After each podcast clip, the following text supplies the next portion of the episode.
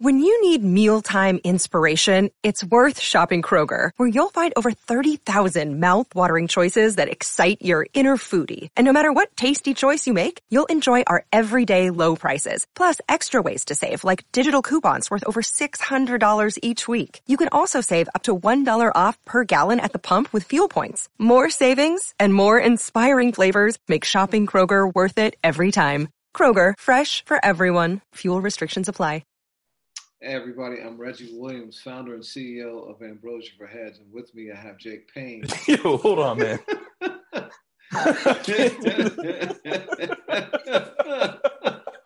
and his mom. oh, uh, how is this gonna work? oh That's man. right, man. Just turn back around and be orange. It's all good. Yeah, man, I'm gonna do that. I think hip hop will always be a voice for the people.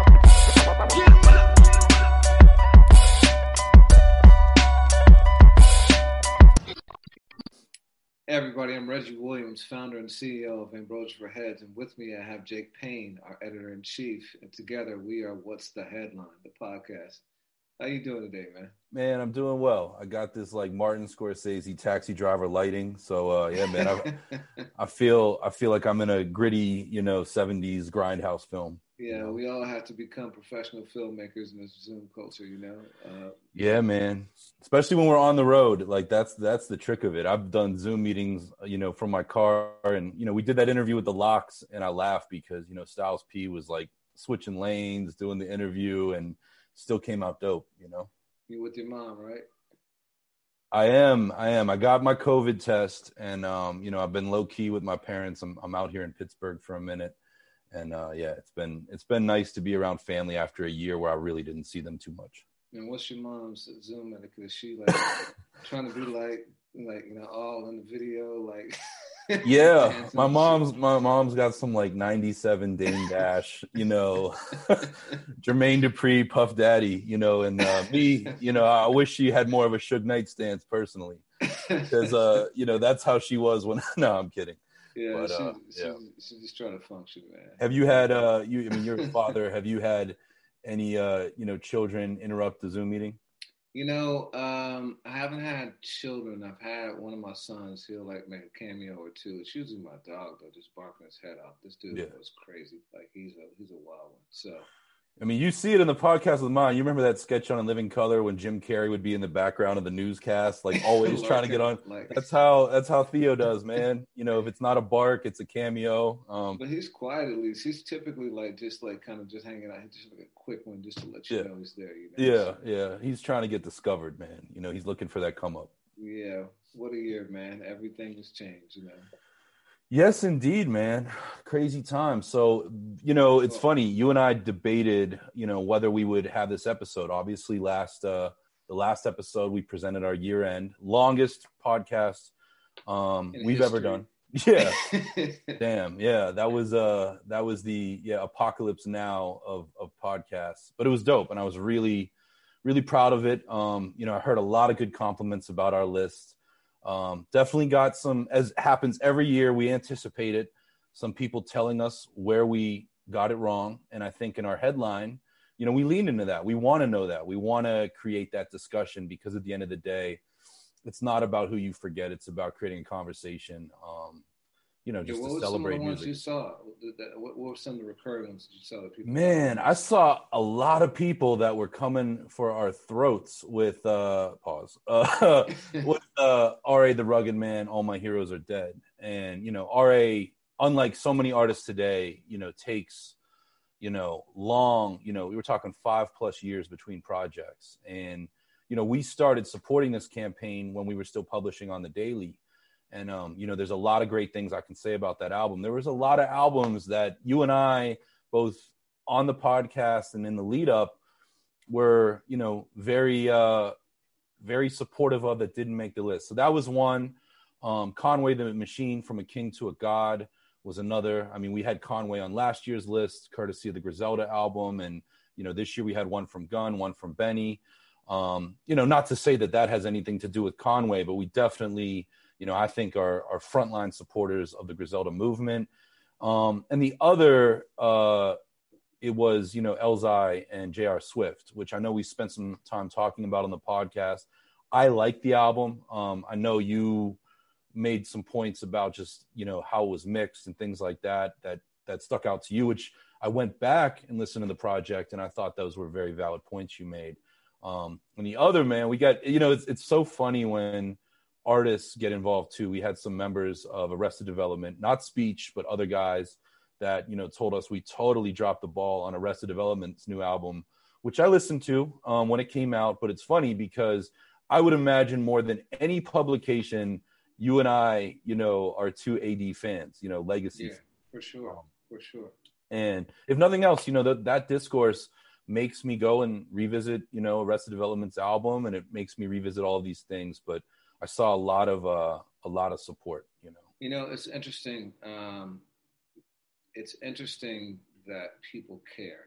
I think it's a great thing that people care, and actually, to me, uh, it's an honor because you know people could easily just say, "Who are these dudes?" Like, you know, yeah. what does this publication matter? Like, you know, uh, but the fact that people care, I believe, shows that we've earned some respect in the space and that people uh, value our opinion. And so, I'm actually going to call an audible. You know, we, we got a um, kind of a run of show that we want to cover but I think we should open it up with Grammy nominations. Now, this happened uh, three, four weeks ago now, but we've mm-hmm. always been a publication to not necessarily be first to like discuss something, but try to discuss it in the most thoughtful and comprehensive way possible. Mm-hmm. Um, and then also, uh, you know, there's a um, lifetime achievement Grammy too that I think makes this this this storyline um, current and relevant again. So let's let's talk about the Grammy nominations. Um, you know, first of all, the Grammys have always been a very complicated thing for hip hop. Jazzy Jeff and Fresh Prince won the first rap Grammy ever. At the time, they were considered to be um, pop, very commercial rap, and um, even though um, their albums and Will and Jeff were very popular, uh, you know, in in the hip hop community, people saw songs like Parents Just Don't Understand and things like that as being very, um, you know, uh, you know, kind of hip hop light, not like uh, the hardcore stuff that was going on, like the Run DMCs and the LL Cool J's and uh, you know people like that of that era. And so there's always kind of been this love hate thing, but people also, as much as they, you know, Public Enemy, uh, you know, Chuck uh, Flavor Flav, you know, had his famous song "Who Gives a Fuck About a Goddamn Grammy." Um, mm-hmm you know, the thing is that even though people say that, it's a duality. On the one hand, people think that, but on the other hand, people feel really a certain kind of way whenever they're snubbed, or if an album that they think should win, like a Good Kid, Mad City over Macklemore's album, um, you know, uh, doesn't get it. People really feel a certain way, you know. So, um, you know, it, ties into the the, the the, the thing I was mentioning before about validation and like, you know, how people feel about our list. The reality is, people want validation. Artists want validation for their work, whether it's from the fans or from the culture or from, you know, some like um, publication or some organization. People want it, or else, you know, these things wouldn't exist. There wouldn't be Grammy Awards and BT Awards and MTV Music Awards and all that. So, um, the Grammys this year. Um, give me some of your takeaways from from the nominations. Yeah, well, I, I want to add one thing to what you said that I learned and didn't previously consider. You know, I was listening to the Joe Budden podcast a few weeks ago, and they had um, Summer Walker's manager on there, who I believe also manages Westside Boogie, who we've covered a lot, and um, and uh, Black, and he was saying, you know, Grammy awards and nominations are also opportunities for artists to raise their prices, so to speak, raise their value when they're going to brand partnerships or when they're doing touring.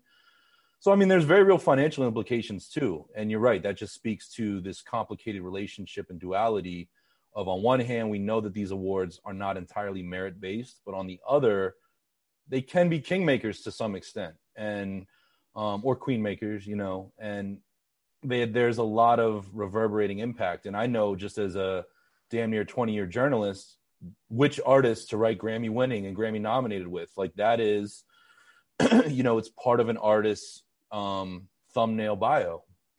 So that being said, Um, you know, this year's really interesting because as, as, as far as I can tell, it's going to be a first time winner regardless in the best rap album category, which is always when the nominations are announced, that's always where I go first, just as a fan. And I think, you know, in the wake of in the post Macklemore era, when the Grammys, I think really felt some heat um, in this category, it's always been interesting. I mean, in the last few years, we've seen you know, Nipsey Hussle while he was still alive get a nomination. We saw, you know, Pusha T get a nomination. We've watched, um, you know, Rapsody, which I think a lot of folks, um, you know, with Laila's wisdom, were so pleased to see. And you know, there's a lot of recognition that I don't think was always there. And I definitely think that's true of this year, regardless of what album we all individually feel should win. Um, so you know, we have uh, Gibbs and uh, Alchemist, Alfredo, which you know we included in our list. We have Nas, King's Disease. Um, we have Royce the Five Nine Allegory, uh, Jay Electronica's album, and uh, what's the other one I'm missing? Uh, let's see. Um, it's a newer artist, right? Um, it is, and I'm I'm looking. Um, bear with me one second because it's, it's one we talk. Oh, D Smoke. Um, right, right, D Smoke. Yeah, yeah. You know, which again we spent some time talking about on our list, and, and I believe that is uh that's that's that's it. Am I correct? Yeah, I think so. So no matter what in this category, this is a first time winner. Um, you know, for their own merits, and um, you know, Nas is. We've spent years talking about that. I mean, like Snoop, like uh, Ice Cube, Nas has never won um, the a Grammy, and that is that's that's crazy because I mean you know he's a you know arguably top five, top ten MC of all time, and to not have that recognition. So this is a big stage for Nas, and this is a year that I feel like he stands a good chance to compete.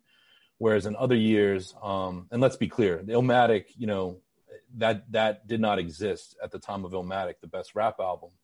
Um, you know, so this is this is a really important stage and a big night for Nasir. So who do you think takes this one? I think it's going to be Nas. Um, I cannot imagine, uh, you know, just optics wise, you know, you and I spent a lot of time. I mean, Jay Electronica is billed as his album, but Jay Z played as much of a feature role on that album as Ghostface did on the Purple Tape. Um, so, what does that look like if Jay Electronica wins? Um, and also, I mean, Jay Electronica is such an enigma. Does he even show up? so I think it's a big night for Nas. I mean, my personal, you asked me my album of the year last week, and I, I went on here and I said Royce the Allegory. I really am happy if Royce wins, but truthfully, I'm happy about all these albums. Um, you know, I would have loved to have seen Benny on the list. I don't think Busta Rhymes was eligible given how late in the year he dropped. But uh, you know, there's not one I'm rooting against, if that makes sense. Yeah, I'm not even. I haven't seen the dates, but it's it's not certain to me that even Benny was eligible because he dropped pretty late too. Yeah. Um, but um, if he was, that was definitely an oversight. Um, you know, so I, I, I uh, alluded to this before, but one of the things that brings us back into the discussion is Grandmaster Flash and the Furious Five are now being uh, awarded a lifetime achievement uh, Grammy. And uh, this is something I did with Public Enemy a few years ago. And, you know, I'm very mixed about this. You know, on the one hand, I think it's phenomenal that these artists are finally getting the recognition that they deserve. The Grandmaster Flash and the Furious Five were the first uh, rap act inducted into the Rock and Roll Hall of Fame. There's a lot of controversy around that because people are like, does hip hop belong in the Rock and Roll Hall of Fame, and that argument exists kind of on both sides. You know, on the rock side, and people yeah. are like, you know, being purists. On the hip hop side, people are like, why do we need validation from the Rock and Roll Hall of Fame? Um, but the fact is that there is no other kind of um, museum or you know Hall of Fame for yeah. music. Like it, it's really the mu- it's become the Music Hall of Fame. Like they right. should just go ahead and re- re- rename it, which I think would solve a lot of things. And you know, just call it the Music Hall of Fame and put everyone in it. Um, but you know, that being said, you know, name change you know, aside, um, that was a great thing to see them in there, and it ushered in a wave of, of hip hop artists that have followed since.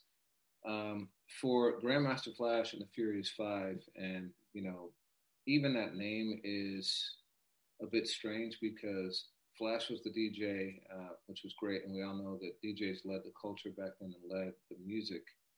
But we all know that Grandmaster Melle Mel was a huge part of the reason why that group ascended to what it became. Um, you know, the other members being Keith Cowboy, Raheem, Raheem, um, Raheem Scorpio, Mr. Ness, and King mm-hmm. Creole.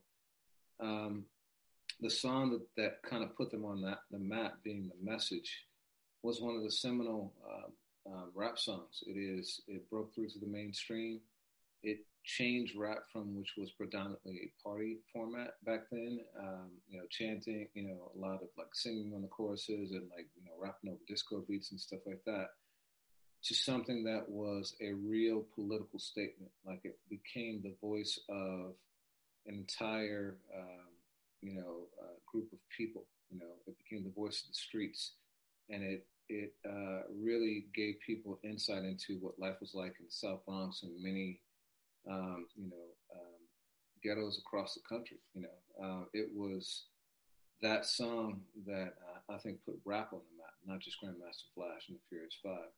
So for them not to have gotten a Grammy um, or some sort of recognition before, you, are scratching your head and wondering because that song was released back in 1982, I believe. Yeah. So you know we're coming up on you know nearly 40 years, um, and so you know it. So but you know but it's great that they're being recognized now. Um, but you wonder, you know, and then the other thing is they're way beyond the message too. You know, they have White Lines, which is a you know, similar kind of social commentary. Um, you know, and also a dance record too. You know, dance record. I'm talking about the ills of like drug addiction. Um, you know, something that you know you didn't hear too much back then. Uh, and it's ironic given how much hip hop now pushes.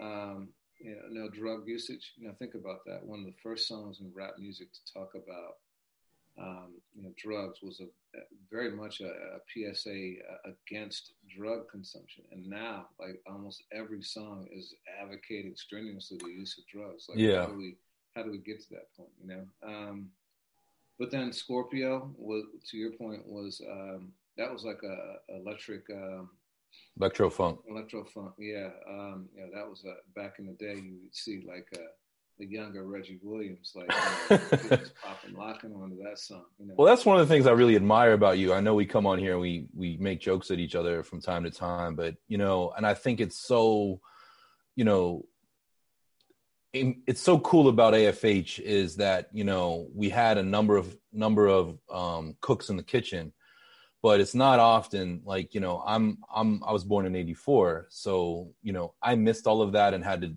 kind of do the knowledge later but to have somebody like you who lived through that i mean that was you know in your you know coming of age love affair with hip hop those records were dropping. And i've heard you many times say that you know Melle Mel for a point in your life was your goat. That was your favorite mc so to have that context and it's amazing to me too because i think that any you know hip hop journalist worth their salt knows you know the message. They know white lines. But after that and throughout the years you've really spotlit even in just our you know conversations you know the catalog long after grandmaster flash and the furious five was in vogue. You know you go with the deeper cuts that show that well into the late 80s early 90s Melle Mel still you know was putting it down. And i know i've seen you know mel perform at sobs at a you know zulu nation anniversary um, and he is phenomenal to this day as an mc as a as a stage performer. So i'm happy they get it but you're right. It's it's it's revisionist history a little bit. You know? Yeah, yeah. You know, um, you know, but you know, and not to take away from Flash either, because obviously he was, um, you know, pretty uh, influential and in, in, bringing DJ culture to the mainstream too. Like the Adventures of Grandmaster Flash on the Wheels of Steel was, uh, you know. Uh, like a showcase of turntablism that people had not heard. You know, Jeff, Jazzy Jeff took it to a different level, bringing it back to the Fresh Prince when they dropped their albums. But before that, you know, Flash was the, the standard bearer for turntablism. And, you know, there's that scene in Wild Style, that iconic scene where you're in Grandma in the kitchen. Flash's kitchen, yeah. Yeah. And he's going ham, like, you know, on, on the wheels. Um, but to that song. But yeah. Um, but, you know, ultimately, I'm very happy that they get this kind of recognition. I love seeing pioneers getting just due. I think that a lot of times uh, they're overlooked. You know, I think that a lot of people start their history with LL and Run DMC. Yeah. Um, you know, the Flash and Furious Five, and you know, Whodini and Fat Boys, and all those people before that um, are are people who should be getting their flowers. And you know, speaking of which, is Kurtis Blow. Kurtis Blow was of that era too, and for many, he was a father of hip hop. In fact, Run and Run DMC was called Son of Kurtis Blow before he became known as Run. And when he was his DJ, yeah, yeah, when he was his DJ, yeah, and uh, you know, Kurtis Blow is a person who just had a heart transplant a couple weeks ago. You know, he he had a pretty devastating heart attack back in 2016. Survived that. Had a surgery, a pretty major surgery in 2019, and eventually just needed a full blown transplant, which he got earlier this month. Um, and he's it was successful. He's at home and uh, recovering supposedly, but it's a reminder that you know we should give these guys their flowers while they're here, uh, not wait till they are, are, gone to celebrate them. You know, this is a guy who, you know, has songs like "Basketball" and "The Breaks" and you know one of the seminal Christmas uh, rap yeah. songs, "Christmas Rapping." Um, you know, uh, eight million so, stories. Eight I mean, just stories. joints. Yeah. yeah, AJ, just you know, yeah. total. He's got you know, he was the biggest. He was LL before LLO. He was the first like, um, you know, pop, uh, massive, successful solo artist in hip hop. You know, he was a guy who didn't have a DJ. You know, it wasn't DJ such and such and Kurtis Blow. Yeah, Kurtis Blow. And Kurtis Blow's music has aged really well, in my opinion. I remember it was one of the greatest things that I remember MTV doing. And you might have been at Viacom at the time, but in '98, I was I was in eighth grade, just about to get ready for high school, and they they took like a week to just dedicate to hip hop, and they ran a lot of produced documentaries, and they really um, spent they shined a light on Kurtis Blow, on the Beastie Boys, on Run DMC, on a host of those guys, and for me, I mean, this was you know prime Cash Money, Ruff Ryders, you know that era, Rawkus and I just remember being exposed to that, you know, Kurtis Blow's catalog in particular, and running out and buying, you know, the Mercury records, those compilations they used to do, like Essential Funk. And I just remember being a 13 year old, and Kurtis Blow sounded so great, and to realize that he was what the first uh, gold selling, um, yeah, yeah. you know, soloist is, uh, you know, in rap was not surprising to me. I mean, just such command, and you know, really a pillar of Harlem's um, you know hip hop history too. Absolutely. So some other legends that were recognized this week uh, via another platform and one that's come to like mean so much in 2020. It's one of the you know people talk about all the bad things that have happened in 2020. There have been some really great things that come of it too. And one of them is Verzuz, you know, the platform that Swizz Beatz and Timbaland created to showcase, uh, you know, artists, rappers, producers, uh, you know, who are legends, like uh, allow them to showcase their catalog in a fun, slightly competitive way against their peer. And last night was the final one of the year. Uh, too short versus E40 representing the Bay. But you know, what, what were your thoughts about that Verzuz? Man, I just I love it. I these are two guys who are hip hop legends, and I know we throw that word around a lot, but I'm going to capitalize the L on this one. And what I love about it is you're absolutely right. Like 2020 has presented a new platform um, apart from Clubhouse that can, you know, change, um, that can really shine a light. And these are two artists who have cultivated careers without that light.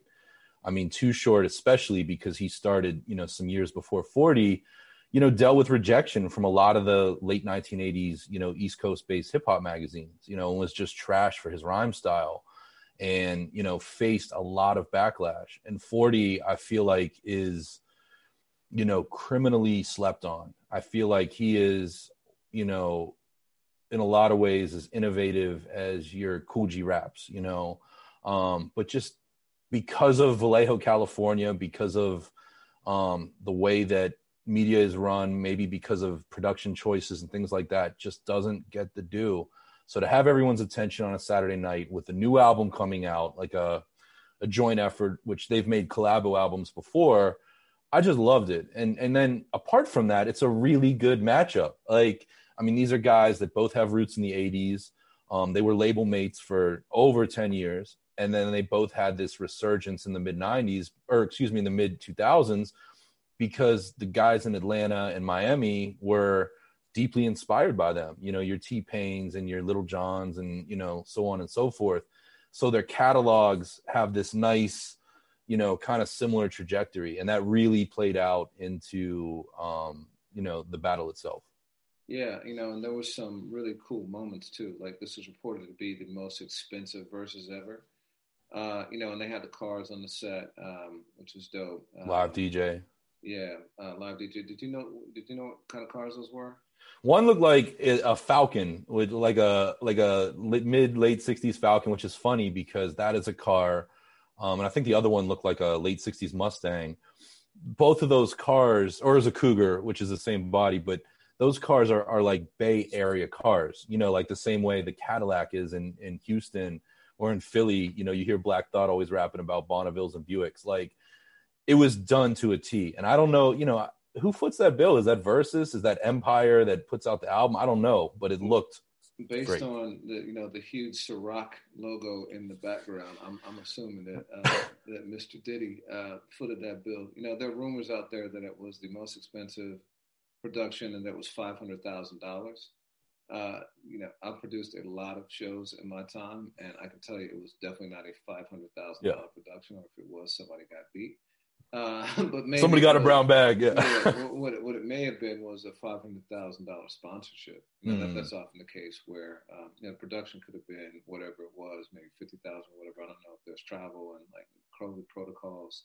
Yeah, things more expensive too because you got to people got to be tested. You got to have people on set like monitoring, making sure that people are observing all the protocols. There's a lot of stuff that COVID has brought that's expensive. But uh, it wasn't a five hundred thousand dollar production, but it was definitely an awesome production. You know, and cool to see these guys. Um, you know, I, I, love how E40 and and, and Short, but uh, both showed a lot of love to other Bay Area rappers, shouting out as many as they possibly could. Uh, you know, E40 saying that Tupac was the Bay Area's greatest rapper, I thought was pretty pretty huge. You know, because people don't really think of Pac as people I think associate Pac with LA more than they do with the Bay, you know, given mm-hmm. his death row affiliation and how hard he went, you know, in his later years. But he did start in the Bay, you know, it was it was Marin County, uh, yeah. Yeah, it was Digital Underground that, that gave him his start. And I think speaking of dancers, uh, Kurtis Blow being the DJ for um, you know, for Kurtis Blow, uh, Tupac was a dancer for Digital Underground. And so he got his his home was the Bay, and if you listen to that early Pac, that revolutionary Pac, that Black Panther Pac, very much steeped in that Oakland sensibility, you know. And so to me, just the whole Verzuz was, um, you know, an ode to Bay Area hip hop as much as it was those two guys. It really, the two of them put that area on the map, and they represented it to the fullest last night. So, I, you know, I thought it was dope. Yeah, and I mean, you know, those guys are unifiers, both of them. I mean, you know, I know people love to make a big to do about, you know, E40s, you know, riding with Pac against Biggie, which, you know, never came to anything. Um, but these are guys that collaborate with everyone. They've been very, you know, um, supportive of of new generations you know like you know whether you're talking about G-Eazy or J. Stalin or whomever you know these guys come in and they really are ambassadors of that culture. And yeah i mean just really really great to see e40 as a character. I've gotten to interview him a few times over the years and um incredibly thoughtful incredibly generous with his time. Brilliant businessman. I've never interviewed short but i've um i've spent a little bit of time with him just in rooms and you know, group conversations and, you know, just a beacon of charisma. And that came out in the thing. I, you know, E40's name comes from uh, his ability, as, as legend has it, to, you know, d- drain a 40 ounce on the quick and quickly grab another. And now he's, you know, obviously in the liquor and spirits business with Earl Stevens Winery. But uh, he got a little toe up. And I saw some, uh, actually, our, our guy, Justin Hunt, the company man, posted uh, like a little, uh, gif of, of 40 like deliberately stumbling back and forth and it just made me laugh this morning yeah man um, yeah another great thing that came out of it is they announced uh, a forthcoming album featuring you know 40 short and ice cube and snoop uh, called mount westmore uh, mm. you know i guess it may be a working title but like that is, that'll be amazing to kind of unite the og's of the of, of northern cali and the og's of southern cali on one album Man, I love this. Um, just as I'm sure our readers will say, I'll be the bad guy on this one. I'm always a little bit skeptical because, you know, we all remember those two incredible songs, Hello and Chin Check with Cube, you know, kind of like, hey, we'll bring NWA back without Eazy. Um, and, and no matter what, those are great records that live forever. You know, Snoop a few times in his career has assembled these super groups, some involving MC Eiht, some involving Jayo Felony, King T, Goldie Loc, different people. There was what Warzone and I think the other one was First Generation, and they never they never delivered. But even if we get a dope one song or a three pack, um, I'll be happy with it. And we're also living in an age right now where those collaborations and those those projects are a hell of a lot easier than they were even you know ten years ago. Um, but whenever I see Cube's name involved, um, man, like that one, this could be really something special if it happens. Yeah, for sure, for sure. Um, yeah, man. So I mean, a lot happened too. You, uh, one of the things I wanted to ask you as we talk about the early days of hip hop and the pioneers is, you know, breaking. I call it breaking because Crazy Legs checked me years ago. Other people might know it as break dancing, but it's now an Olympic sport. Um, you mentioned, you know, young Reggie Williams with Scorpio on. What does this mean for you, especially as somebody who I feel like more than me and my contextual lens got to watch um, breaking be the the greatest show on earth? You know, it's interesting because you and I we covered this on the site when they announced that it was under consideration, and I think mm-hmm. at the time it was thought that it was kind of a done deal. It just needed to go through the uh, stamp of approval and be official.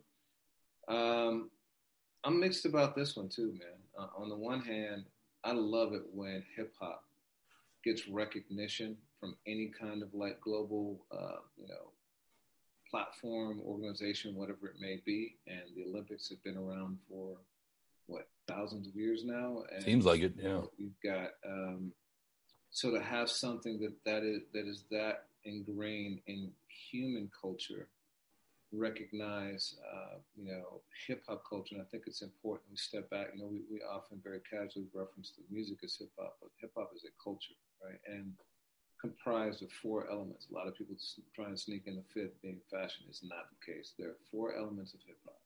It's MCing, DJing, breaking, and graffiti. And I've got it on my arm, and I'll show you out one day when I'm wearing a short sleeve shirt too. Like the yeah, representation man. of the culture, right? Um, so you know, I think that MCing has clearly become a prominent extension, most prominent extension of hip hop culture. Uh, you know, DJing is probably second now, even though it started off as the first. Uh, graffiti comes in and out. Um, you know, you get you get uh, you know, it's more on the artistic level where you'll, you'll, see sometimes see street exhibits and things like that. Art Basel, you'll see it in museums. Um, you know, when Banksy is discussed, you'll you'll you'll get you know conversations about you know graffiti, but breaking has been one that um, had a huge, huge, huge rise in popularity in the early 80s. You know, you had movies like, you know, going back to Melle Mel, one of his best songs ever was Beat Street, the King of the Beat. You see rocking that beat from across the street. Um, that, that, that, that film was a phenomenal representation of what breaking culture was in New York. Um, and then you also had the West Coast version, which I love and many others love, but a lot of purists at the time, uh, I think primarily probably people from New York who were really in the culture, um, you know, had a visceral reaction against Breaking, the movie. I love Breaking. I think everyone outside of New York loved Breaking because for us, that was our first vision of it. And Turbo, who we've celebrated on, this, on, on site a number of times in socials and was like actually replied back to us, which was like a highlight for me. Ozone, you know, people like that were just phenomenal. Um, you know, so having something that's so near and dear to me be represented. So it had that moment like in the 80s. And I'd say it's like a two year moment or so. And it's, it's always, it's often the McDonald's commercial that like, uh, whenever it gets a McDonald's commercial, yeah, it's either going to go, it's out of here and forever, forever like going, or else yeah. it like it's reached the height of its, its, its fad nature. And like it has a plummet. And, you know, I think that for breaking, um, once it kind of hit that like you know fever high uh, pitch, um, it descended and you know it never went away, but it became like jazz music and blues music and things like that. Something that just was um, a, uh, a part of the culture that was present but never ever to become like mainstream again. Um, but it's there. You know, Rocksteady Crew has its uh, festival every year, things like that, and it became an international sensation. You know, you, would see because it cuts through language, right? Yeah, you see. So like, you know, the best break break break dancers or breakers would be, um, you know, from uh, countries in Asia. You know, and you saw like Red Bull picking it up and things like that. And dude, like the evolution is insane. Like people now can do stuff that it's it's, it's like watching, you know, Michael Jordan, you know, LeBron versus like a, a, a Bob Cousy or like uh, you know whoever back in the day. Like it's just a completely different game and level of athleticism. And so what they can do now, like like puts like a lot of the guys from the '80s to shame. Um, like it is just it's sick if you look at it stuff on YouTube. That's a really good point because I feel like one of the things, and it goes to what you were just saying, like hip hop, and and really, I feel like the mainstream that covers hip hop on the highest level, you know, in terms of exposure, has done not always a great job of covering the pioneers and showing the innovators with it. And you're absolutely right. If that happens with um, breaking, what a shame to cover it at its point now and not do justice to you know the the, the history. Yeah. Yeah. So you know, so it is athletic now. Uh, it is always athletic, uh, but it's it's like it is showcasing like some of the world's finest athletes now. But there's something that still makes me wonder: should it be considered a sport? You know, it was definitely a competition, and it was a way to showcase like your dominance over like your competitors. Um, and I guess that's what all athletics boil down to be. But something makes it feel like it's being um, gamified you know, yeah. um, you know, now instead of like a part of a culture. Because it's part of a culture, I can't think of, uh, you know, I guess some people would say that football is part of, a, you know, American culture and like and so forth. But uh, so I don't know. I'm split. I'm, I'm happy to, to the, see the recognition, and I guess to your point, it really depends on how they handle it. If they showcase it in a way that that respects the roots and you know the music and things like that, then great. If it seems um, you know, corny for lack of a better word, then you know, I don't know. We'll see.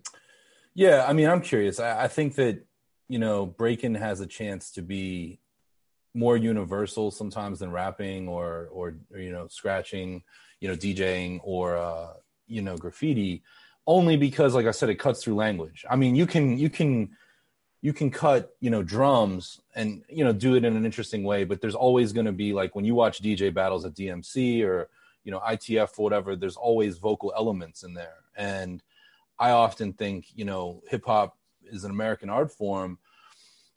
You know we I don't know how much we consider, you know, what's going on in Japan or what's going on in Eastern Europe or, or wherever. I mean, we're so, but dance is different and it really gives an opportunity. And what I hope for is more recognition, um, hip hop being covered for other generations that are still you know, learning to appreciate its merits.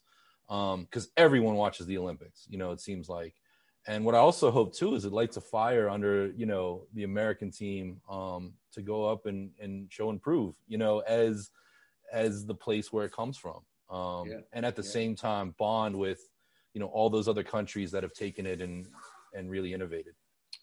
So it has not come without controversy. You know, uh, I mentioned Rocksteady Crew and what they've done. They were obviously prominently featured in Beat Street, and you know, for many, uh, the most recognizable member of Rocksteady Crew is Crazy Legs, and so he is, uh, as of now, going to be involved. I think as a judge or in some other capacity, but that's been called into question now amidst allegations of sexual harassment.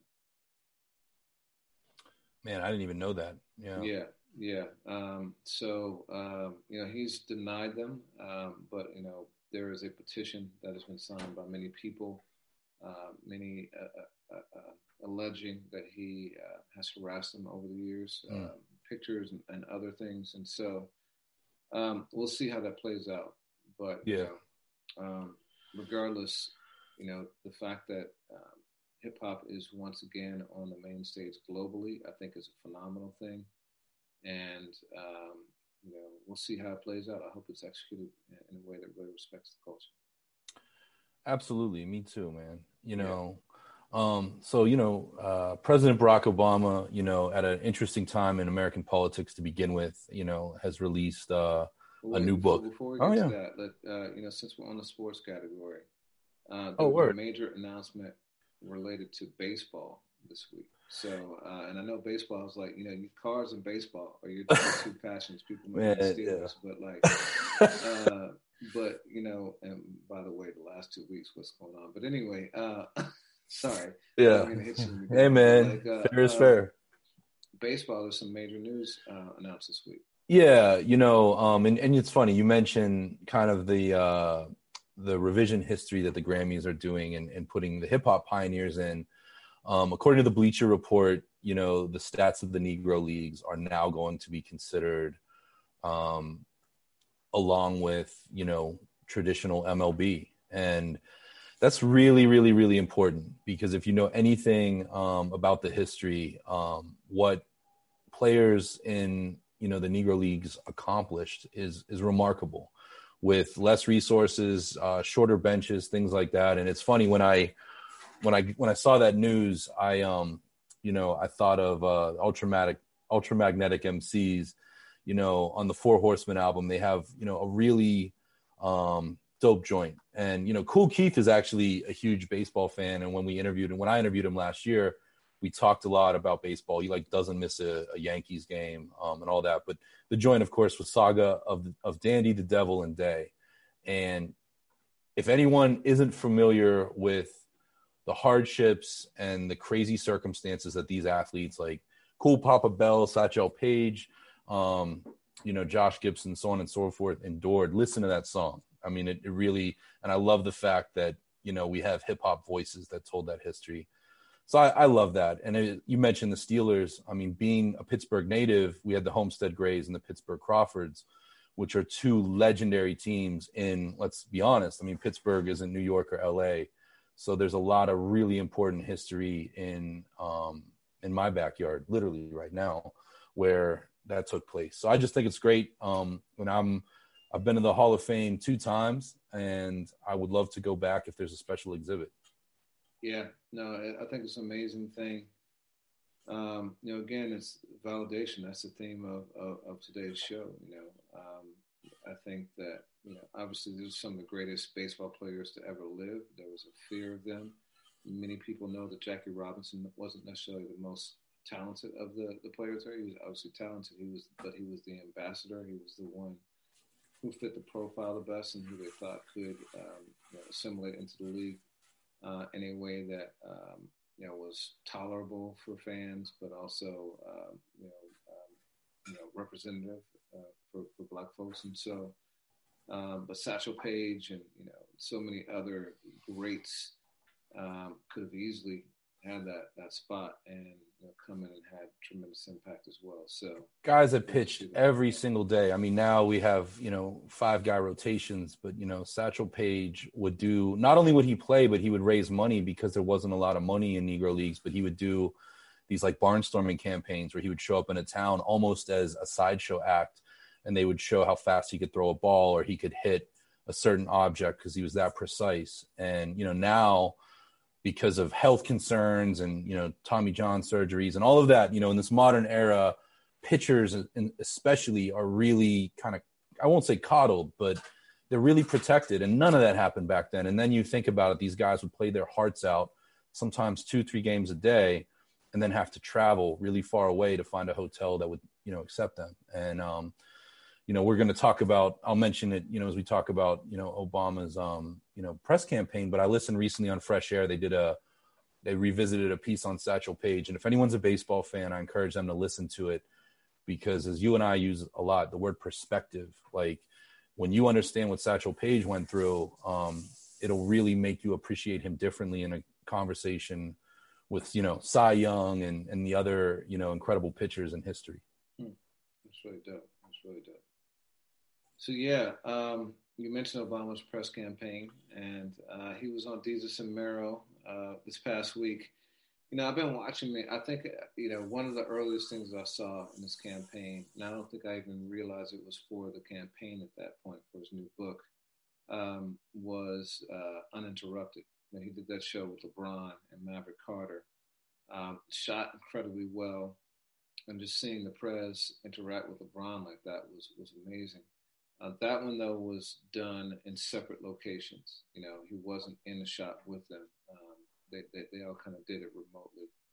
Um, for this one, um, he was on Desus and Mero, and it was shot at Howard and their their library, Howard University, in their library, and seeing the three of them, you know, those dudes and their, their Tims and like, you know, um, I think they had on Tims, I can't remember, and they expected him to come in Tims and, and sneakers. He had said that he might. Um, yeah it was really amazing, you know, and just seeing, you know, first of all, just for them, what a huge look it is. He said, y'all blew up. Uh, like, I mean, and obviously they had, because otherwise he wouldn't be, be on the show.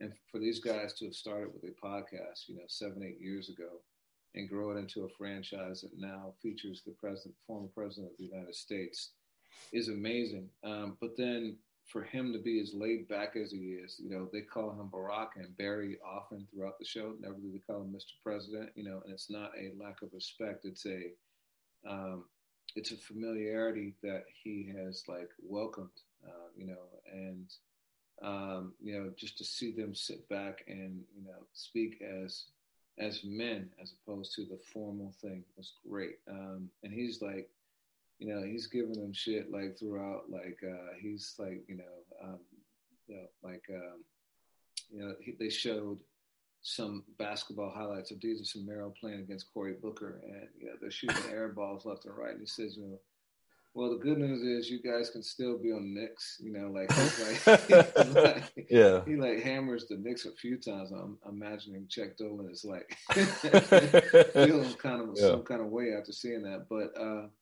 it's tremendous, man. Um, so for them, it's a great look. Again, it is another validation for hip hop, right? Like for the president of the United States or former president to go on these platforms that are so uh, um, unapologetically hip hop um, shows the power that it has, yeah. and he's clearly trying to reach a certain audience. He's very calculated about that. It's very targeted, I'm sure.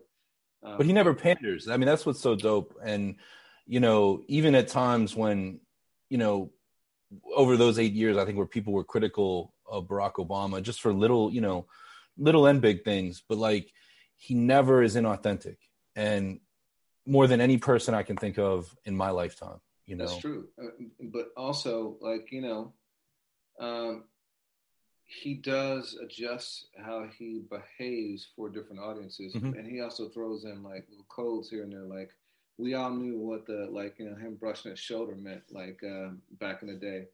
Uh, but the people in the audience at the time might not have. We knew that was a reference to you know uh, dirt off his shoulder the jay-z thing. Um, mm-hmm. you know you can see when he's in a black church he adopts a slightly different cadence. And when he's at ben's you know things like that.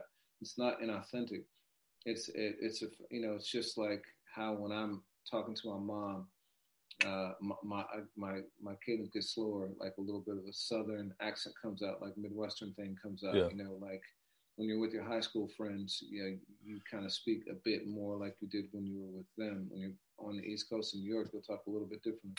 It's yeah. not inauthentic. Um, and I wouldn't even say it's code switching. I'll just say that we all kind of are impacted by our environment and showcase different things to different people. We talk differently to our parents than we do to our friends. It is what it is. And so it was cool to see Obama let his guard down a little bit and let that hip hop side of him come out a little bit. You know, he was talking about an artist, uh, I can't remember, um, some artist that he's listening to, but you know, clear. He's he's in touch with the culture, and we've always yeah. known that. You know, so that was that was fan- oh, it was Nas. Uh, oh, they wow. talked about how Nas came in to the White House, and he was talking about how great Nas was and, and all that. Um, so that was awesome, man. It was really awesome to see. Um, it's interesting too because previously that was a spot that would have gone to Sway. You know, he's mm-hmm. done a number of interviews with Sway, um, uh, and so for him to have um, gone to them this time almost seems like um, there's a bit of a changing of the guard. You know, um, or at least he's ushering in a new generation of hip hop journalists, and you know, and giving them that um, giving them that cosign. And so that was dope to see too. Yeah, I didn't see Desus and Mero, but I watched his conversation with uh, Speedy Morman from Complex, which took place at Ben's Chili Bowl, another DC landmark. And it, it was really great to see. I mean, I've I've contributed some to Complex and, and known a lot of the editors and staff over the years. So to watch them get that look and Obama really was personable with Speedy, like clearly had done his research, knew a thing or two, and that conversation was catered to complex you know and their demographic. It sounds you know with the tims and and ones you know desus and mero would fit. And then at the same time i listened to his conversation both with terry gross and fresh air which is the npr crowd. And then i listened to him on his wife's podcast. He was the first guest. Um, and every one of those things you're exactly right um, of the three or four that i listened to were very curated to that crowd and that conversation without being inauthentic. And it amazes me the wealth of um, knowledge, you know, from all of the important things that we don't know about, you know, all the uh, classified information, but down to sports and music um, that, you know, Barack Obama is aware of. Yeah, and you know, so another person on a really interesting press run right now is Pharrell. Hmm. Pharrell has just dropped a uh, a line of skincare products, which when you think about authenticity, like Pharrell and skincare, like everyone talks about this guy uh, looking like a vampire because not in a bad way, in that he doesn't age. This guy looks almost exactly the same that he did 20, 30 years ago. in the Rex Effects video, yeah. yeah, and he's creeping up on 50, yeah, right? He's yeah. in his mid 40s. Like he's not a young dude. He's not an old dude, but he's not a young dude. But he looks phenomenal. Part of it is, you know, he keeps his hair blonde, so you know, uh, you know dudes might get flack for like you know throwing the black in there, but you throw the blonde in there and like it's get away with it. It's all good, right? Exactly. Yeah. Um, so that's part of it, um, and he keeps his his facial hair very low too. Um, but his skin is flawless. He shines, you know. Um, and so he's got a line of products out now and he's done some traditional things. You see him on GQ, and you know that's to be expected.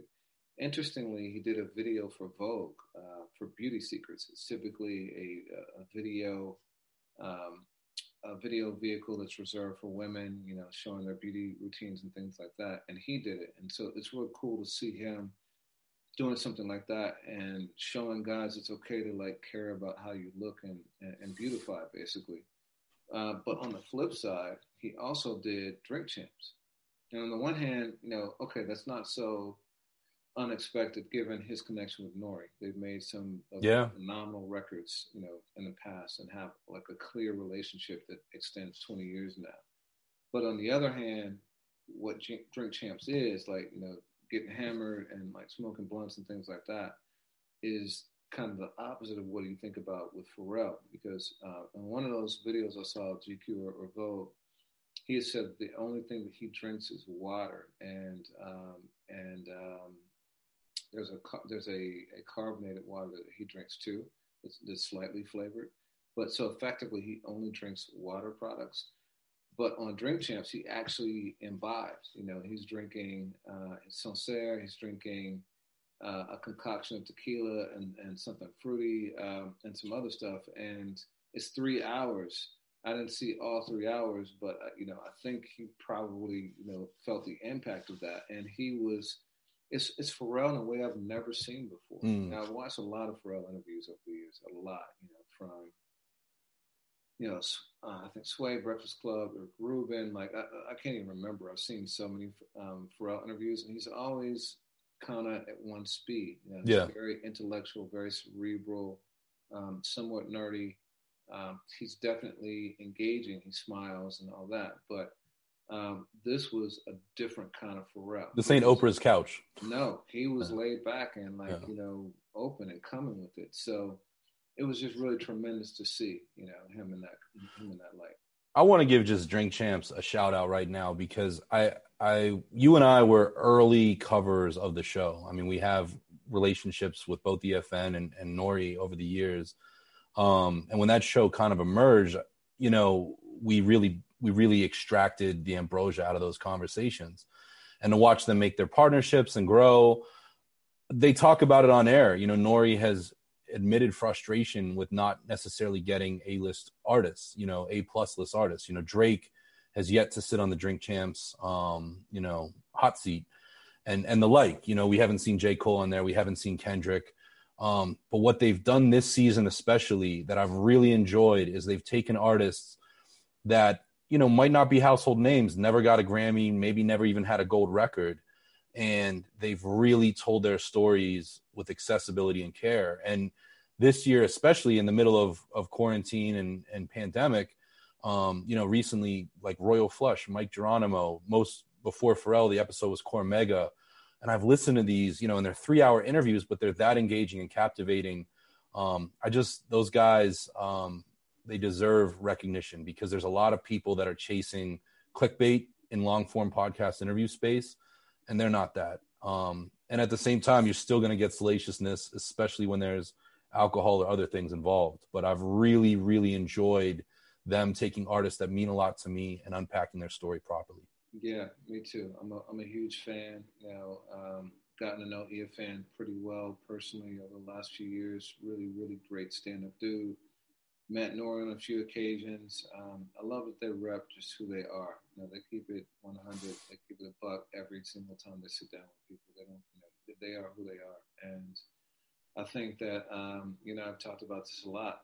That's a show where you always have to tune into the last hour or so. Oh yeah. You know, that's when it uh, gets tuned up. That's when it gets, that's when it gets turned up. You get the, you get the, the facts out there. So it's pretty dope. You know, speaking of big drink champs guests over the last year, Little Wayne, and that was a that was a huge get for those guys and a great interview, regardless of where you stand on Wayne. Wayne's music. I thought that was a phenomenal interview. I'd never seen Wayne in that capacity. Um, not confirmed as far as we understand, but a big news story this week is that Wayne may have sold um, his publishing for reported $100 million. And that includes um, a lot of the masters that he would have held for Young Money artists, which obviously includes um, parts of the catalog of, of, Drake and Nicki Minaj. Um, you know, you have a lot of history in entertainment law and you understand things in a le- way that I don't. Um, whether it's true or not, I mean, what do you think of that? You know, it's interesting because a lot of times you hear as the epitome of a bad deal when an artist gets, uh, you know, taken for their publishing. You know, mm-hmm. um, they they say that they stole my publishing or they took my publishing. It's always it's often cited as uh, an indicator of something of huge value that was inappropriately taken from. So to see it flip now and see artists selling it um, is interesting. So you know, another high-profile deal that happened in the last couple of weeks is Bob Dylan recently sold his publishing to Universal Music Group, and I think it's report, I think it's rumored that Wayne may have sold to UMG also. Uh, Universal Music Group is by far the biggest uh, music company in the world, biggest on the recording side, biggest on the music publishing side as well. And Wayne has had a relationship with them for the entirety of his career through Cash Money. You know, Cash Money uh, had a pressing and distribution deal um, for a good portion of time, um, you know, which is um, they still do, I think. You know, yeah, I'm not sure. I, I, don't know if it's still a pressing and distribution deal or just more of a standard deal. The difference mm. being that um, with the pressing and distribution deal, um, you basically just have the label distribute your music and um, you give them 15% or so and you keep the lion's share of your, your royalties, but you're on the, the hook for marketing and promotion and all the other things that would make the make it successful. I know the Cash Money had that kind of deal. Uh, no, sorry, uh, No Limit had that kind of deal. And I believe the Cash Money did too.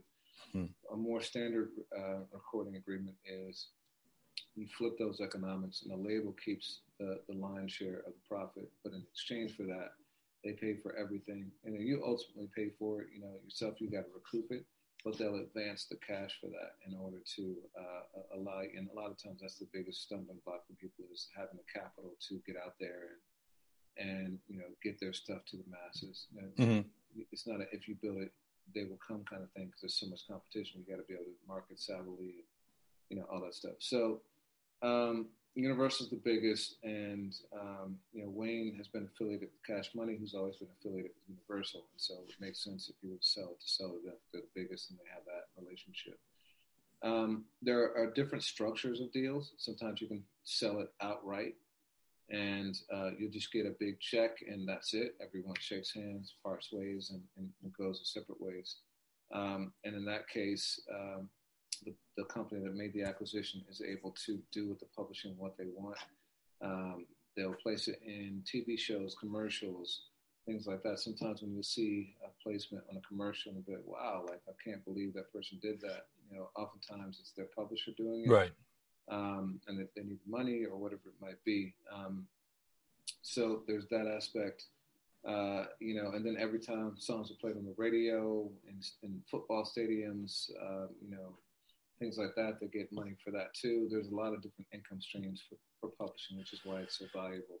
I'm just curious to ask you though, not sorry to interrupt, but I mean, right now, you know, anyone who's a fan of music has heard their favorite artist bemoan the value of music right now because we're no longer living in, you know, a purchasing relationship with our artists. I mean, we are possibly with merchandise and touring, you know, tickets, things like that, which is obviously on hold this year. But, you know, apart from your Adele's and Taylor Swift's, I don't know many people that go buy, you know, rap CDs anymore or CDs, period. I know there's a vinyl culture that that thrives.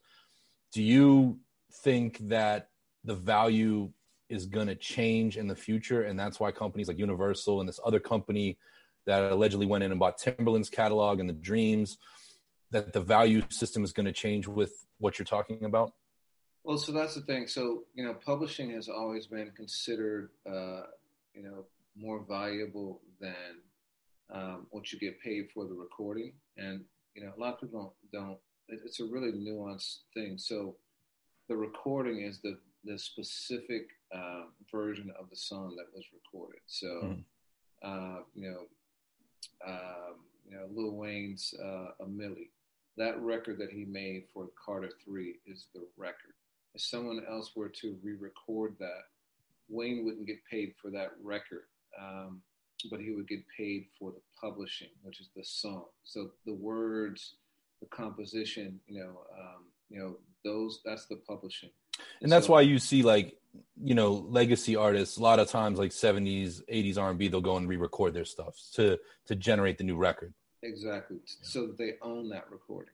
Yeah. Because uh, and so, you know, so if someone else does a a, a cover of a Milli, uh, they get paid for the record their version of it, but Wayne gets paid for their usage of the song, like you know, and, and the lyrics and all that other stuff.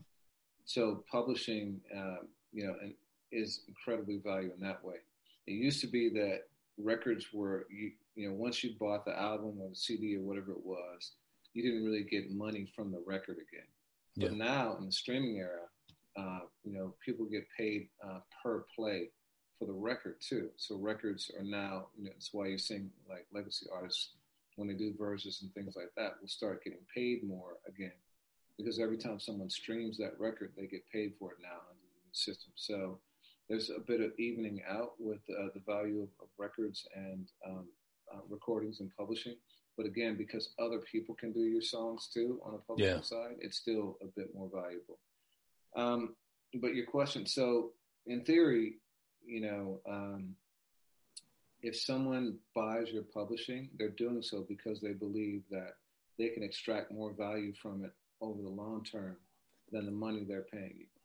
That's the simple truth. If they didn't mm-hmm. think that it was going to be worth more than they're paying, they wouldn't buy it. Like, because why else would you want it just for vanity's sake? And so, um, while Wayne might get a huge payday, um, if she were to keep it and also be able to aggressively market it and um, and and use it like a like like a publishing company would, in theory, he would make more money by keeping it than he would by selling it. But you know, there's a lot of factors. Maybe it's less responsibility too, right? Responsibility. It's a lot of work. Like uh, it's a it's a it's a skill set. You got to hire people to do it. Typically, you'd have to pay them a percentage, and like you know, you're balancing that out. So, you know, you can see why he would do it. Um, the question though is, um, and I think this speaks to your your your question is, what's the shelf life of a song? Hmm. You know, and so like a Bob Dylan. Um, you know, his music has lingered for 50 years now. And there's a generation that considers him to be the greatest songwriter of all time. I think yeah. he was, um, you know, he never, uh, he, uh, he's, I think he's gotten, um, he might have gotten a Pulitzer, but no, I think Kendrick was the first non classical jazz artist to get a Pulitzer Um, but um, Bob Dylan has gotten something of that ilk before.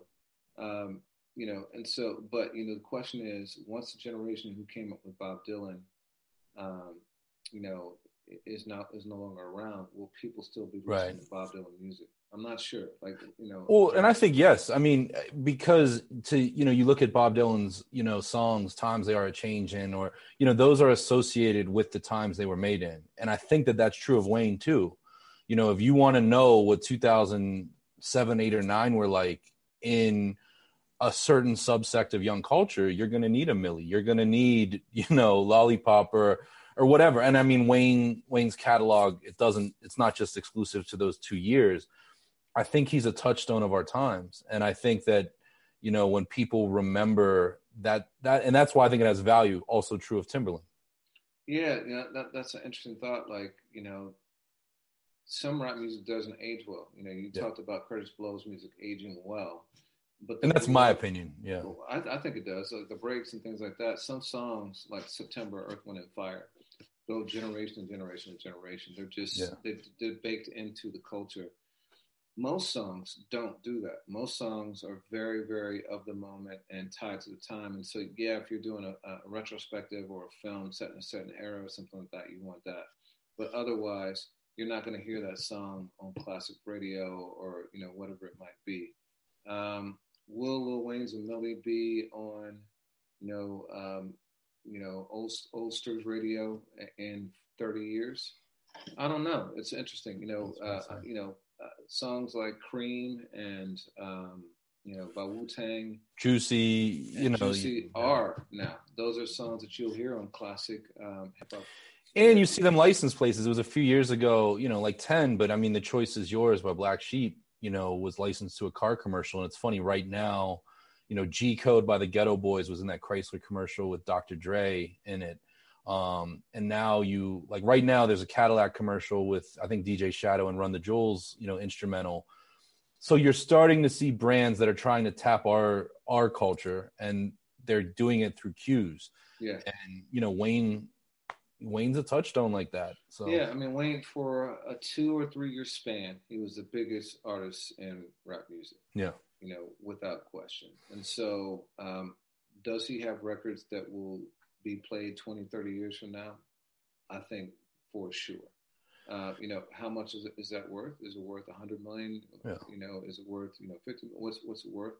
Who knows? But the people who do this for a living are very, have very sophisticated ways of valuing uh, catalogs. And so, um, you know, I'm sure they did all their numbers and whatever number they came up with, um, is definitely bigger than what was paid. I'm sure. And the, and Wayne deserves value. I mean, regardless of anyone's opinion on him, I believe that Wayne caught a bad deal for so many years, and just because he and Cash Money settled, and Wayne is now you know his own business, doesn't mean that he received the money that you know the headlines said that they settled for. Right? I mean, I'm asking. yeah, yeah, the- very, yeah, very. the game is the game and wayne's um, impact on culture his reign if you decide that this is worth more in somebody else's hands than it is to you take the money i just want and, and this is a recurring thing that we're talking about a lot we talked about on the site i just want you know hip-hop artists to be um, not in a position of struggle and i know that wayne is you know an a-list artist um, but still if that was what made sense go do it man you know and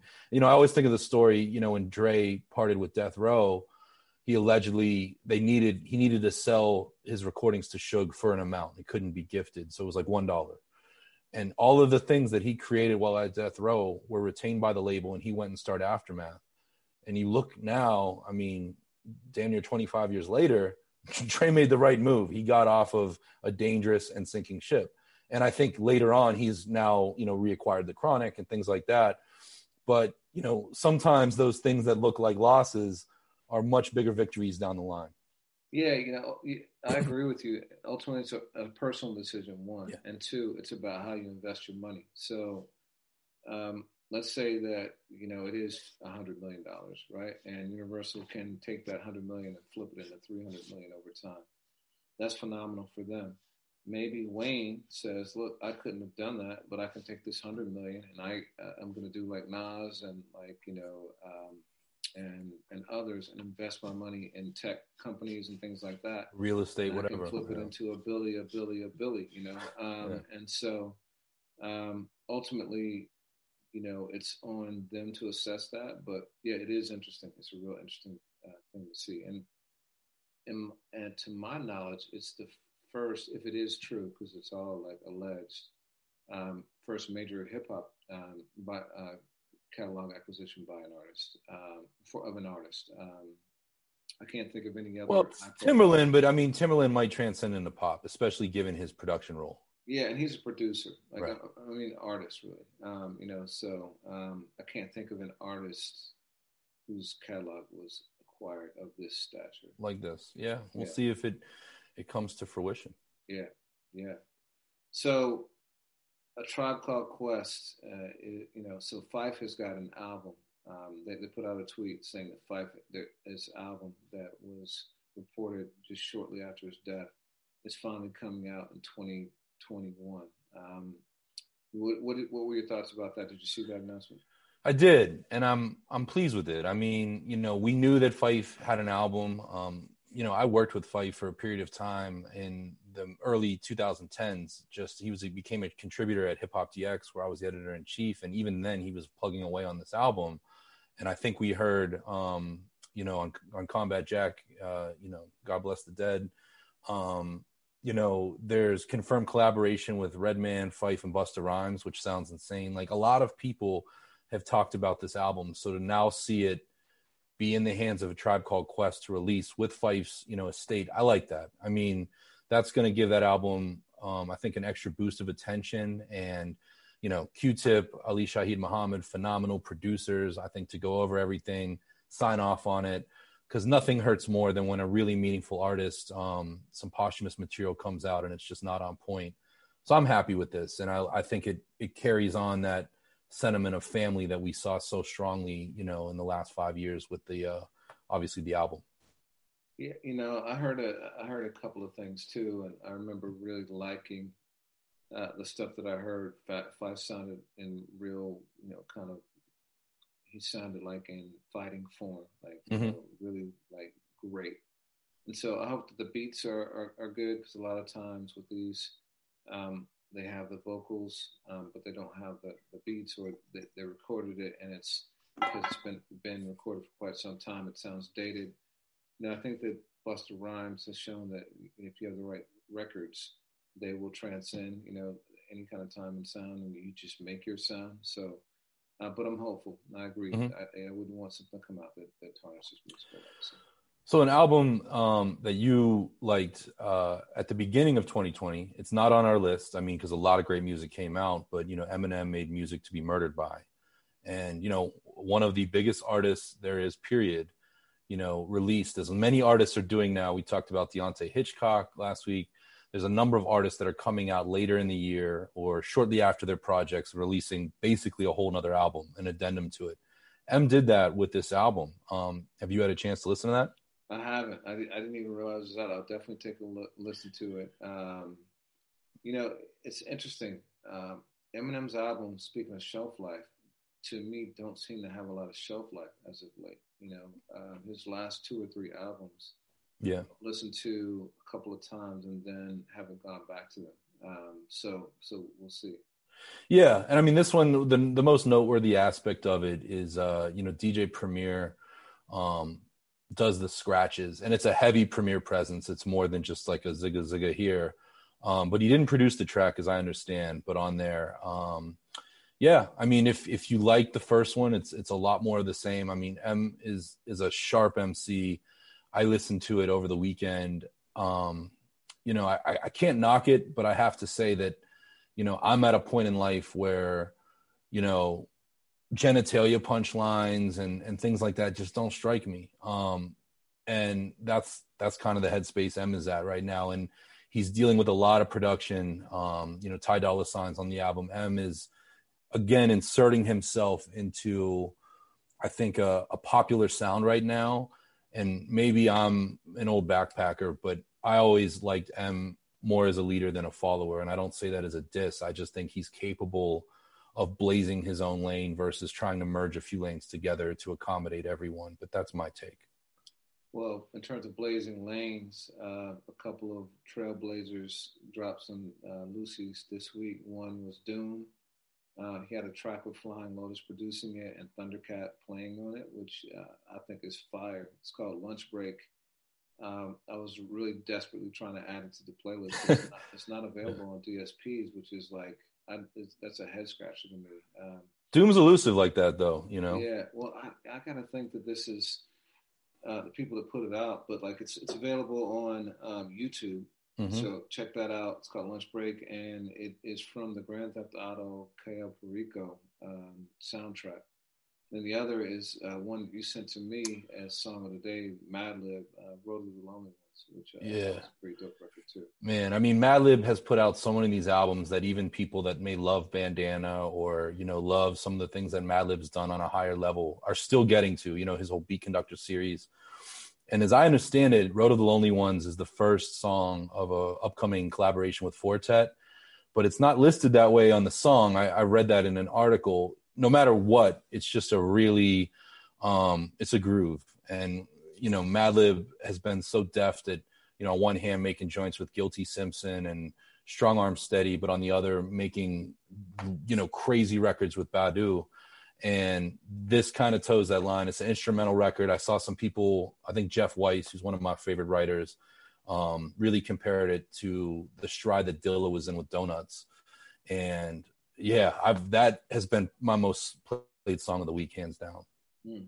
An artist that you and I both know and love, Murs, dropped uh, uh, his Love and Rockets Volume Two.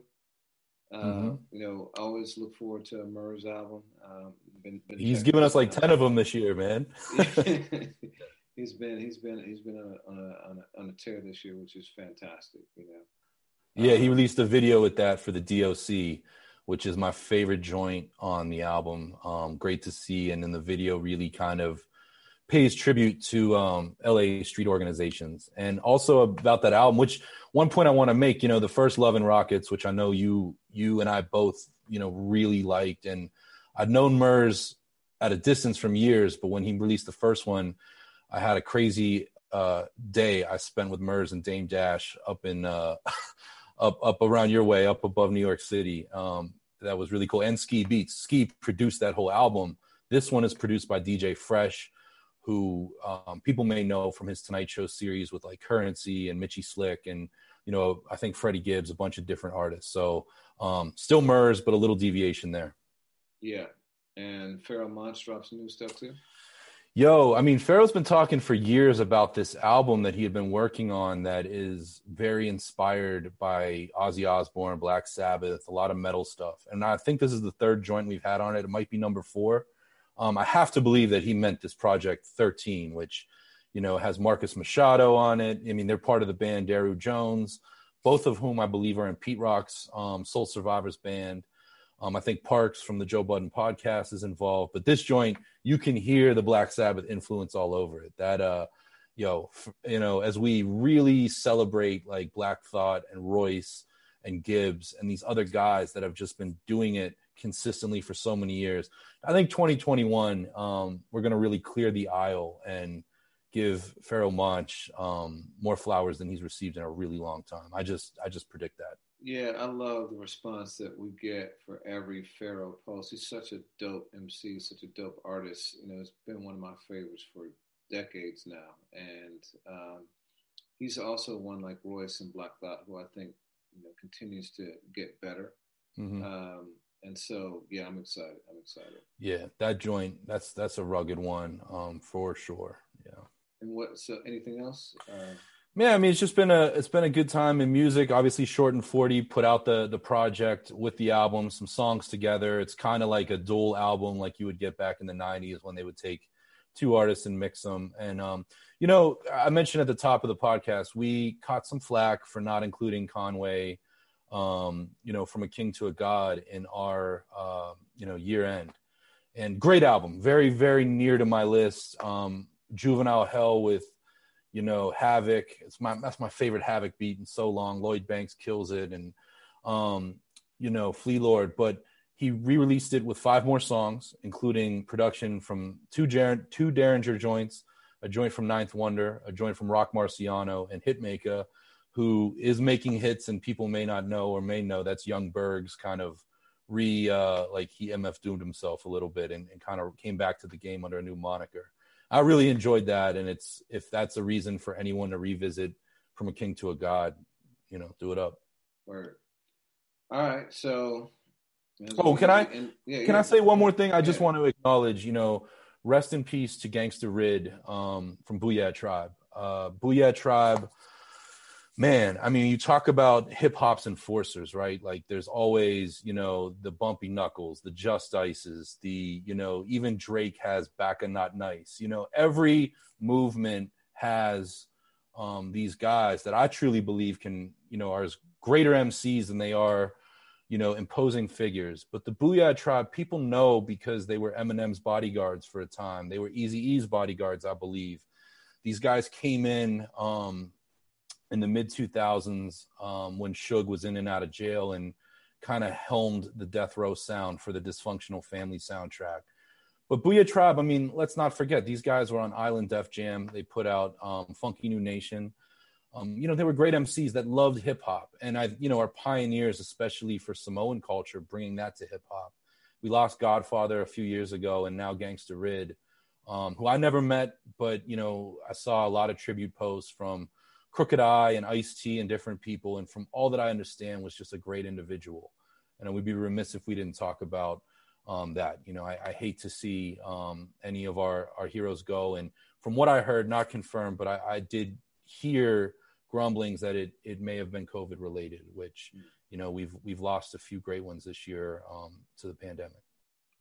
Yeah, man. Um, rest in peace to him and to all those that we lost this year. It, it has been a very, very tough year in that regard. You know, um, but we got a new one coming, and I hope that you know next year brings like great things for all of us. It's definitely not going to flip the switch in January, but I hope that this time next year we look back on this and it is a distant and um, you know uh, it's a distant memory for us. So, Yeah. but yeah. Um, So what's your So- song of the week, man? My song of the week, I was late on the Salt tip, you know, S A U L T, um, Mm. but I love that album. Been Yeah. to it a lot, heavy rotation. Um, Both of them. Both of them are, are great albums. Yeah, uh, Rise. I, I like I love both albums, but Rise, uh, Untitled Rise, is the one that has resonated with me the most so far. Um, there's a song called Son Shine, um, S O N Shine, and Mhm. you know, uh, they got a, a lot of gospel influence, gospel chords, gospel harmonies. Um, you know, but another kind of recurring theme, you know, Questlove, I, I believe, said this was his favorite album of the year Mhm. um, you know, is uh, it sounds. I said it was um, Quincy Jones, very Quincy Jones inspired from like the uh, Michael Jackson off the wall thriller era, which would, would explain the quest um, gravitation toward it. It's also got a lot of tribal heavy drums. Um, but it's it, but um, a friend of mine took it even deeper and said that Rod Temperton. Rod Temperton was the keyboardist and for, for Quincy on those records and um, a producer in his own right and almost like a co-producer of those those albums. And if you listen to the Son Shine, you'll hear a lot of uh, "Baby Be Mine" from um, the Thriller album, Hmm. uh, number two on that album. Um, a lot of that bass line, that that that, uh, that keyboard bass line is um, is is reminiscent of that. So that song has been like you know, stuck in my head for a while. Man, I played both songs this week, but not back to back. So I'm gonna run do that. Yeah, yeah, yeah. Um, mine, you know, it's funny. Every year, it seems like you know, since before playlisting was a thing, you know, Barack Obama has released his like, you know, songs of the year, and and you and I, I think we can say like for a lot of years, we saw a lot of our competitors at AFH cover that and make big to do, and you and I both kind of, you know, like, I mean, this is cool, but it's not necessarily news to us, um, because it happens every year. But I was looking at his list, you know, for 2020, which was great. He gave shine to J. Cole you know, Snow on the Bluffs, gave shine to a Goodie Mob album, which a lot of hip hop journalists don't know exists, that came out with a three stacks verse. Um, but he had a joint on there that I had played, but not on its own. And I hope I'm saying it right. Iala, um, it's bracketed as Family by Spillage Village with uh, JID and Earth Gang. And man, what a what a powerful record. And and I love what Spillage Village, JID, Earth Gang, truly, you know, all of Dreamville does when they can make songs that are not just bars, bars, bars, but still feel like hip hop and reach you to a very relatable place. So, Spillage Village, another album that very easily could have made my top 20. I know you and I were, I was like, yo, if you make sure you listen right before the end of the year. Um, great album, but uh, definitely been in heavy rotation this week, and that song just speaks everywhere I'm coming from. That's dope. Well, another good thing that came out of 2020 for me is this show. You know, you and I have always been more behind the scenes dudes. We don't like being like um, on the video dancing, um, like you know, Twitter tweeting. exactly. um, but being able to connect like this through conversation on hip hop has been a, a, highlight for me, and um, you know, so thank you for always like educating me and engaging, and thank you to those who've listened uh, to us regularly, who've listened this far. Um, and we're going to take a break for a couple weeks. We'll be back fresh in January with season two. Mm. what's the headline? And, season uh, three. Yeah, season three. Right. Yeah. Right. Right. Uh, so, and that, you know, but um, looking forward to it. And Happy New Year, Merry yeah. Christmas, Happy Holidays, all that stuff. And yeah. Everybody stay safe. Thank you so much. And uh, when there's something to talk about, we'll be here to talk about it. For sure. Word. Peace. Peace.